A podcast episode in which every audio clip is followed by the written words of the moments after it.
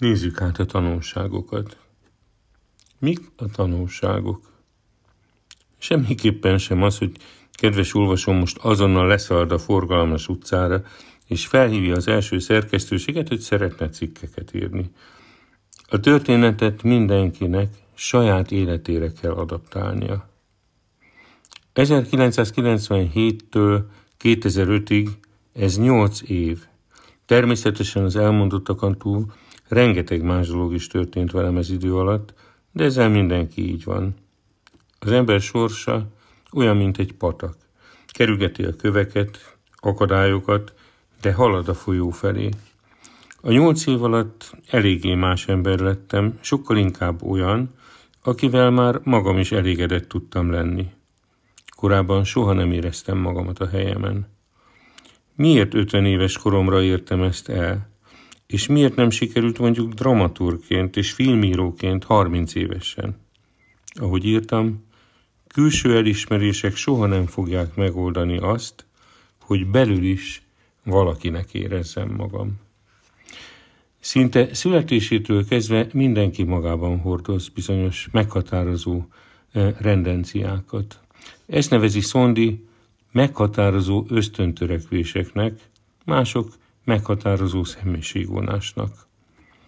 Ezek fokozatosan kikristályosodnak bennünk, életutunkból visszatérő rögeszméinkből tudjuk kiolvasni őket. 1997 körül csapódott le bennem, hogy az én egyik legfontosabb vágyam, hogy gondolataimat, felismeréseimet másokkal is megosszam. Méghozzá minél több emberrel. Ennek azonban útjában állt félénkségem, ahogy Démosztenész akadályozta szónoklásában a dadogás. Így aztán megszületett bennem a döntés, hogy ezentúl minden számomra fontos kihívásra igent mondok. Azám, de miként, miként határozható meg, mire érdemes igent mondani? Végül is nem öncélú bátorság próbáról van szó, hanem önfejlesztésről. Az emberek azért szoktak visszariadni feladatoktól, mert úgy érzik, meghaladja az erejüket. Ennek megítélésébe azonban sokszor túlzottan is belejátszik a szorongás, ami azt ö, sutyorogja a fülünkbe, hogy nem fogod tudni, nagy falat ez neked. Ilyenkor fel kell vennünk egy külső szemlélő álláspontját. Olyasmivé kell válnunk, mint azok a menedzserek, akik névtelen senkikből céltudatosan fölépítenek egy sztárt. Ezek a menedzserek mindig két dolgot mérlegelnek. A kihívás továbblépés, továbblépés lesz-e pártfogoltjuknak, és képességei alapján teljesíthető-e a feladat. Hogy mit szól majd a pártfogolt, az részletkérdés. Nyilván berezel, siránkozik fél, de akkor a menedzser lelket önt belé, buzdítja, és végül a pártfogolt megcsinálja, mert titkon ő is tudja, hogy képes rá. Igen, tudja, de olyan jó lenne már végre egy kis nyugi. A self emberek önmaguk menedzserei és pártfogoltjai is egy szemében. Nekik kell hűvös fejjel mérlegelni, megfelelő kihívási a feladat a menedzsertjüknek, azaz saját maguknak, és kipréselhető-e belőle elég erő és tudás a teljesítéshez. Ezt a menedzserek és edzők mindig jobban tudják, mert ők belelátják menedzsertjükbe a fejlődést is. Feldmár András mondta egyszer egyik előadásában, hogy mestere, Lang, sosem az arcába nézett, hanem a feje fölé, azaz mindig többre tartotta, mint ami épp volt. Amikor aztán megkeresésre, egy megkeresésre könnyedén azt mondjuk, hogy persze, szívesen vállalom, azt a menedzserénünk mondja.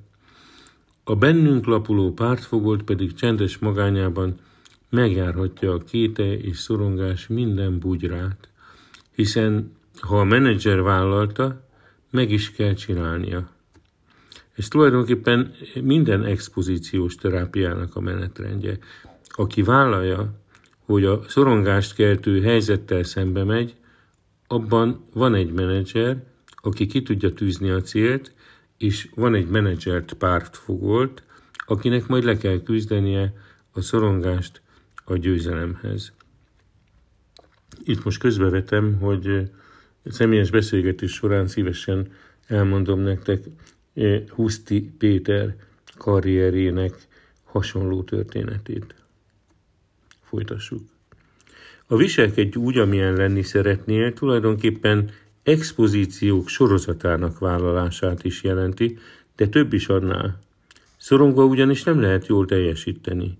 Amikor egyensúlyozunk a kötélen, amikor opera áriát éneklünk, amikor 500 embernek előadunk, amikor a célegyenesben elsők akarunk lenni, a szorongás meggátolna minket a teljesítményben, megszédülnénk, elcsuklana a hangunk, elszállna az erőnk. Lehet, hogy a feladat előtt sokan szoronganak, de akció közben el kell felejtenünk a félelmeinket, és hinnünk kell abban, hogy meg tudjuk csinálni. Ez az, amikor az ember a viselkedésében megelőlegezi a teljesítményt.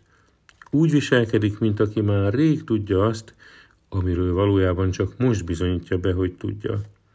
A negatív és pozitív önértékelés közt pontosan ez a különbség. A negatív önértékelésű ember viselkedésében azt előzi, előlegezi meg, hogy nem tudja, a pozitív önértékelésű pedig azt, hogy képes rá. Jól ismert jelenség az önbeteljesítő jóslat. Meg annyi néven leírták már a pszichológiában és a szociálpszichológiában. Ami ennek látjuk önmagunkat, úgy fogunk viselkedni. Ez igaz másokra is. Ezt írja le például a Pigmalion, vagy más néven Rosenthal effektus is.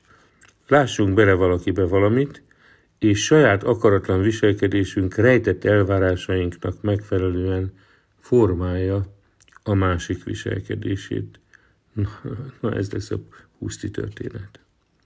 Negatív önértékelésünk nem más, mint viselkedésgátló rendszerünk túlműködése, amely bizonyos kihívásokkal járó helyzetekben büntetést, kudarcot, visszautasítást, stb. elővételez, ezért meg akarja akadályozni a viselkedésünket. Ennek eszköze a szorongás, ami destruktív gondolatok formájában jelentkezik. A negatív önértékelés lényege, hogy a kudarc valószínűségét nagyobbra értékeljük, mint a sikerét. Ezért előre azt képzeljük el, ahogy majd nem sikerül az, amit tervezünk. Az elképzelt kudarc kelti a szorongást. Itt is jól megmutatkozik, hogy a belső és külső cselekvés olykor nem is különbözik olyan nagyon egymástól. Az elképzelt kudarc úgy hat ránk, mintha megtettünk volna valamit, és felsültünk volna. A kudarc szomatikus marker, azaz egy olyan testi állapot, amely akadálya a sikeres végrehajtásnak, ha csak le nem gátoljuk. A nem megtenni és a megtenni közti szakadékot csak akkor lehet átugrani, ha a zavaró, gátló érzéseket és feltevéseket figyelmen kívül tudjuk hagyni. Ha Cézár nem kelt volna át a Rubikonon, nem lett volna belőle császár. Ha fúrni kezdjük a falat, a falnak mindig lesz másik oldala. Valahova mindig eljutunk, csak az nem jut el sehová, aki hagyja, hogy menjenek az évek, és nem kezdi el kapirgálni a falat. Felbecsülhetetlenül sok, a maga területén tehetséges ember kószál a világban, akik nem merik próbára tenni magukat, ezért soha ki nem derül a számukra, hogy sikerülne nekik. A csökkent önbizalomnak, a negatív önértékelésnek hihetetlen bomlasztó ereje van. Pszichoterápiás pályafutásom során sok emberből sikerült kihoznom a tehetséget, olyanokból is, akik a terápia előtt azt gondolták, semmihez nem értenek. Az én dolgom csupán az volt, hogy rávegyem őket, tegyenek egy próbát talán naív vagyok, vagy túl optimista, de úgy vagyok az emberek felszabadításával, mint John Watson a viselkedéskutató, aki a 20. század elején a következő kijelentést tette. Adjatok egy tucat egészséges csecsemőt, hadd neveljen fel őket az általam kialakított környezetben, és garantálom, hogy véletlenszerűen kiválasztva bármit ki tudok belőlük hozni. Orvost, ügyvédet, művészt, kereskedőt, de akár rablót és tolvajt is faraghatok belőlük, függetlenül tehetségüktől, képességeiktől, törekvéseiktől, őseik hagyományaitól. Az emberformálásnak persze vannak korlátai is, hiszen Watson fia például az apja által gyűlölt pszichoanalízist választotta hivatásának, de hát nem sikerülhet minden. A viselkedj úgy, amilyen lenni szeretnél, azt jelenti, hogy olyan döntéseket hozunk és úgy viselkedünk, mintha már elértük volna azt, amit el szeretnénk élni. Van erre egy remek neurolingvisztikai technika. Ebben elképzeljük, milyenek szeretnénk lenni egy, kettő vagy öt év múlva. Mondjuk látom magamat sikeres újságíróként. Ekkor megkérdezem ettől az öt évvel idősebb énemtől, mit kéne most tennem azért, hogy öt év múlva olyan legyek, mint ő. A válasz egyértelmű lesz, írj az újságnak, hívd fel őket, vagyis visszafejtjük a jövőt, megállapítjuk, mi az odavezető cselekvési láncolat, és megtesszük a szükséges lépéseket. A jövőből visszatekintve természetesen értelmetlenek azok a szorongások és tépelődések, amik gátolják a cselekvést, hiszen a jövő már bebizonyította, hogy ezt kell tenni. Az élet persze nincs előre megírva. Mi írjuk a tetteinkkel. Az lesz, amit mi teszünk. De miért ne cselekednénk célszerűen? A cél a jövő, ami ennek elképzeljük. Aki házat épít, az készterv alapján már csak rárakja a téglákat. Már csak rakja, bocsánat, a téglákat. A jövő a tervrajzon megszületett, csak jelenné kell tenni. Most pontosan ez történik akkor is, amikor kitűzzük, hogy szeretnénk pozitív önértékelésű, sikeres emberek lenni. Ez a tervrajz. A téglák pedig, amikből felépül a jövő, a tetteink. Ha nem cselekedjük meg őket, nem lesz ház. Persze a dolgokat mindig percről percre kell megoldanunk. Az egész élet percekből áll. Tehát aki boldog és sikeres akar lenni, annak nem a nagy kérdéseket, hanem a perceket kell megoldania. A nagy dolgok is mindig megoldott percekből állnak. A legcsodálatosabb szobor is sok-sok farigcsálásból alakul ki, a legszebb festmény is ecsetvonások sorozata. Minden azon múlik tehát, hogy egyik tettünket hogyan követi a másik. És most a tettek alatt értem a gondolatokat is, hiszen külső és belső viselkedéseinkből áll össze az életünk. Ha nagyon félünk valamit megtenni, gondoljunk arra, hogy egy próbát mindig megér. Kedvenc viccem, amelyben a medve megy az erdőben egy nagy könyvvel, és különféle állatokkal találkozik. Mindegyik megkérdezi, hogy mi van a nagy könyvben, a medve pedig mindig azt feleli, hogy a nagy könyvben a széttépendő állatok szerepelnek. Az állatok remegő hangon mindig megkérdezik tőle, hogy ők is benne vannak-e, a medve pedig mindig igennel felel, és széttépi a kérdezőt. Amikor aztán a nyuszikával találkozik, és kiderül, hogy ő is benne van a nagykönyvben, a nyuszika megkérdezi, nem lehetne, hogy engem kihúzol onnan? Dehogy is nem feleli a medve, és kihúzza a nyuszika nevét. Az én medvéim a szerkesztőségek voltak, amelyekről mindenki azt gondolja, belterjes világok, ahova idegent nem szoktak beengedni. A történetemben három újságot kerestem meg, egyik lapnál sem ismertek, nem dolgozott ott egyetlen rokonom se, mégis szóba álltak velem. Három eset talán már bizonyítja, hogy a nyuszikának van igaza, érdemes megpróbálni. Vagy mindez csak szerencse lett volna? Hm, ahogy Pasteur mondta, a szerencse csak az arra felkészült szellemnek kedvez. Aki nulláról indul. De mit tegyen, aki itt áll teljes tanástalanságban, mert nem kristályosodott még ki, hogy mi az ő meghatározó tendenciája. Az én történetemmel szemben joggal felvethető, hogy nem a nulláról indultam, szorulhatott belém némi íráskészség, ha filmet írtam. Ez igaz.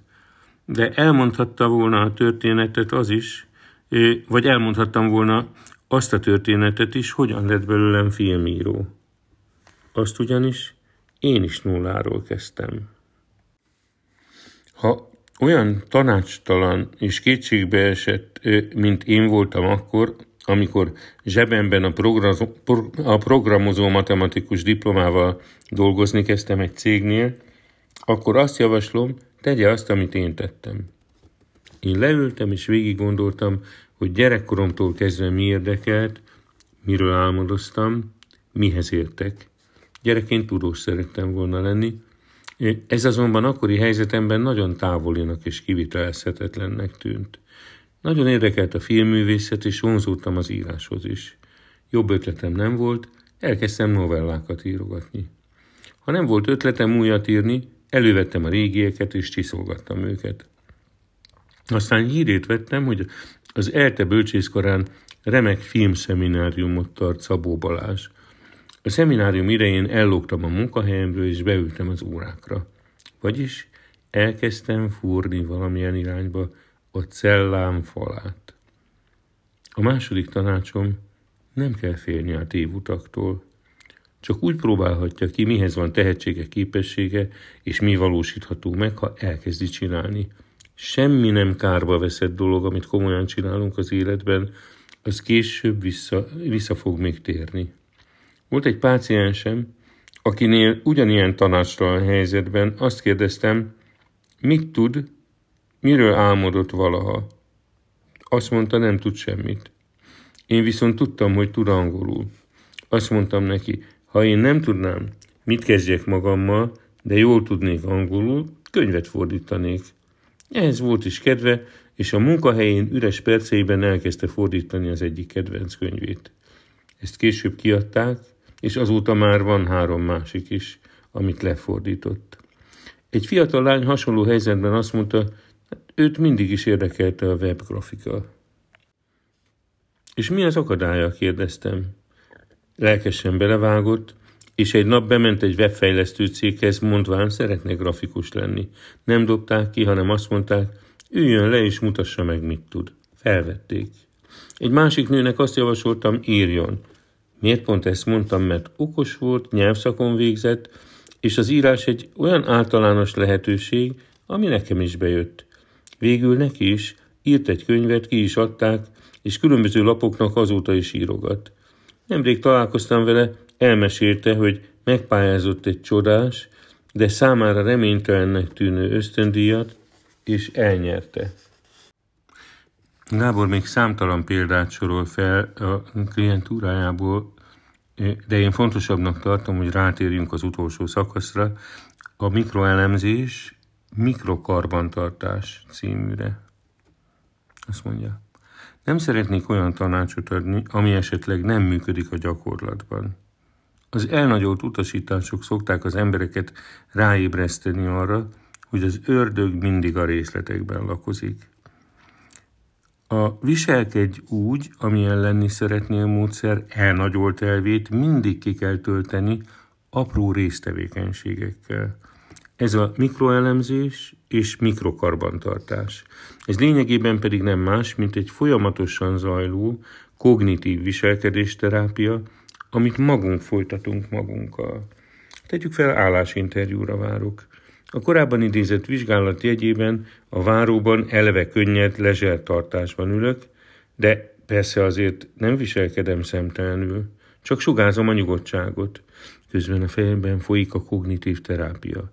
Mondjuk az jut eszembe, kár volt idejönni, úgyse fognak felvenni. Erre megpróbálom a dolgok súlyát csökkenteni, például erre gondolok. Nem az a lényeg, hogy fölvesznek-e vagy sem, hanem hogy gyakoroljam az állásinterjúzást. Már is csökkent a vállamon a teher. Az esélyeimet nem csökkentettem, hiszen mindent be fogok dobni. Végignézek magamon, és hirtelen jelentéktelen kis figurának érzem magam. Akkor elégtétellel arra gondolok, mit szólhatott Einstein főnöke a találmányi hivatalban, amikor megtudta, hogy az állandó késései miatt vegzált beosztottja Nobel-díjat kapott. Újabb ijesztő gondolat. Mi lesz, ha olyasmit kérdeznek, amit nem tudok? Erre mosolyogva azt mondom magamnak, hogy ő, sajnos erre nem készültem. Ha szemétkedni akarnak, ha eleve eldöntötték a végeredményt, mielőtt láttak volna engem, akkor úgyis kár erőlködnöm. Mert berém hasít a kép, hogy csupa ellenséges pofa fog bent ülni szúrós szemekkel. Akkor arra gondolok, valójában mindenki örökre általános iskolás gyerek marad, csak egyesek közben megnőttek, idősebbek lettek, és most azt játszák, hogy fontos emberek. Ekkor behívnak. Megint figyelek arra, hogy lazán, de neki hívóan üljek. Arcomat beállítom érdeklődőre és kedvesre. Végül is nem a kivégzésemre érkeztem. Azt az embert adom elő, aki szívesen dolgozna itt, de nem él hal az állásért, sikertelenség esetén pedig nem fogja a busz alá vetni magát. Eszemben van a domináns sportolókról szóló tanulmány, az emelt fővel kihúzott felsőtesttel járók sikeresebbek. Nem akarok katonás, precíz válaszokat adni, mert az idegesnek mutatna. Lazán, kényelmesen beszélek. Közben figyelem az arcokat. Úristen, milyen szörnyű lehet ilyen merev arccal faggatni a jelentkezőket. Figyelem a szorongásjegyeket, ebből is fölényezetre teszek szert. Már úgy is érzem, nem is érdekes felvesznek-e, csak az előadásom sikere érdekel, hogy mennyire tudtam előadni a lezser, de intelligens fickót. Szóval a mikroelemzés célja, hogy folyamatosan észleljük az elgyengítő, elbizonytalanító, eh, pessimizmusra késztető gondolatokat, és bármilyen eszközzel elhárítsuk őket. Az ember önmagában nyugodtan lehet beképzelt, őrülten hiú, hiheti magáról, hogy zseni. A gondolataink eszközök, ahogy a különböző viselkedéses trükkök is azok. Amikor megfelelő viselkedést akarunk elérni, egyszerűen percről percre programozunk el magunkat. Azt kell mondanunk magunknak mindig, ami a kívánt hatást kiváltja. Egyszer Shakespeare-ről olvastam, hogy a drámai tele vannak ellentmondással. A tanulmány szerint ugyanis Shakespeare soha nem drámát, hanem mindig előadást írt, és csak az érdekelte, hogy az adott pillanatban mi vált ki hatást. A korabeli nézők az előadás után nem olvasták vissza az ilyen bakikat, egyrészt, mert akkoriban még nem álltak a polcokon Shakespeare összes drámai, másrészt, mert hagyták, hogy hasson rájuk az előadás. Na hát pontosan ez a célunk nekünk is, hatásos előadás. És hogy ezt milyen elemek felhasználásával értük el, az maradjon a mi titkunk. Úgy leszünk önmagunk jó viselkedés terapeutái, ha lassan megtanuljuk, mire hogy reagálunk, mivel tudjuk egy adott helyzetben nyugodtabbá, magabiztosabbá tenni magunkat. A hivatalos, feszült helyzeteket mindig olyan dolgokkal lehet oldani, ami lehetővé teszi, hogy a másik fél is ugyanolyan emberré váljon a szemünkben. Emlékszem az intézetben, ahol sokáig tudományos munkatársként dolgoztam, az igazgatónő, bár látszólag mindig barátságos volt, azzal keltett az emberekben feszültséget, hogy folyton egy kicsit ideges volt, és mindig kész a számon kérésre. Egy ízben berendelt, és az iránt érdeklődött, hogy mi is érdekel engem. Úgy éreztem magam, mint egy bepelenkázásra jelentkező ifjú kutató, aki még nem tett le semmit az asztalra, de éreztem a nyomást is, hogy ez így, ez így nincs rendjén. Sok minden érdekelt, de tudtam, hogy ő valami egészen konkrét dolgot vár tőlem. És akkor váratlanul találtam egy fordulatot, amitől egy csapásra egyenrangúnak kezdtem érezni magam vele. Az agorafóbiát elég konkrétnak éreztem, és így szóltam. Tudod, mi érdekel? Az agorafóbia és a jobbféltekei dominancia. A tudod, mi érdekel fordulatnak varázslatos hatása volt. Ilyet az ember a barátjának mond. És ettől a fordulattól valóban teljesen megváltozott bennem ez a beszélgetés. Míg ma is emlékszem rá, pedig jó 15 évvel ezelőtt zajlott le. Egy diákpáciensem, akit ebben a szellemben készítgettem fel a vizsgáira, az anatómia gyakorlaton odáig merészkedett, hogy amikor a tanára feltett neki egy fogós kérdést, az önbátorítás egyében azt felelte. Nagyon ravaszám a tanár úr. Szerencsére azonban jól válaszolt a kérdésre. ha önmagunk kognitív viselkedésterapeutái akarunk lenni, folyton ilyesmikre kell figyelnünk, mi az a gesztus, testtartás, szófordulat, amitől felszabadultnak, kiegyensúlyozottnak tudjuk érezni magunkat. Végül, ha esetleg valaki még ezek után is félreérteni az önirányítás és az önmagunkkal folytatott kognitív viselkedésterápia lényegét, szeretném leszögezni, hogy amikor megfigyeljük magunkat, nem az a célunk, hogy lélektani megfigyeléseket tegyünk. Az nem önirányítás, hogy ne legyél gyáva, csak nyugodj meg, ne izgulj, légy meggyőző. Ezek ugyanis csak üres utasítások. Nem mondtuk meg ugyanis, hogy hogy csináljuk, csak megfogalmaztunk egy célt. Ha valóban irányítani akarjuk magunkat, akkor olyannak kell lennünk, mint egy hajós kapitány.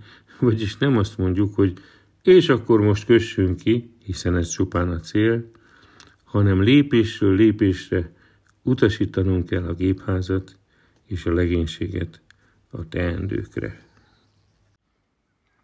Nos, eddig tartott Szendi Gábor könyvének eh, kiszemelt része, és remélem jót fogunk beszélgetni róla csütörtökön.